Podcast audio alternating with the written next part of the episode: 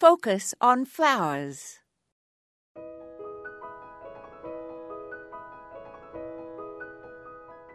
Flower gardeners have always wrestled with the problem of how to camouflage the foliage of spring bulbs after they finish blooming.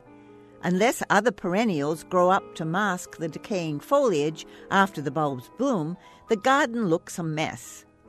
But the bulb foliage must be left in place to help the bulbs store food for next year's bloom. Professor William Miller is the director of Cornell University's Flower Bulb Research Program.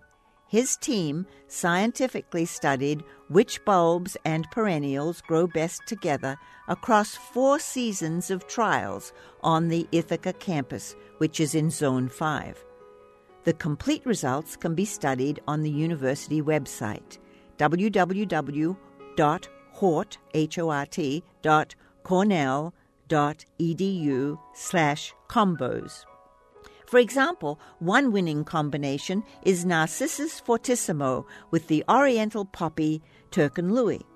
The poppy flowers later than the daffodil, and its foliage covers the daffodil foliage. So daffodils and poppies are a good combination. Another one is daffodils and phlox paniculata. Tulips go well with perennial cranesbill geraniums, such as Geranium sylvatica mayflower, which has purple flowers. Another winner, especially paired with purple tulips, is lamb's ears. Or consider white bleeding heart with tulips of any color. This is Moya Andrews, and today we focused on Cornell's combinations.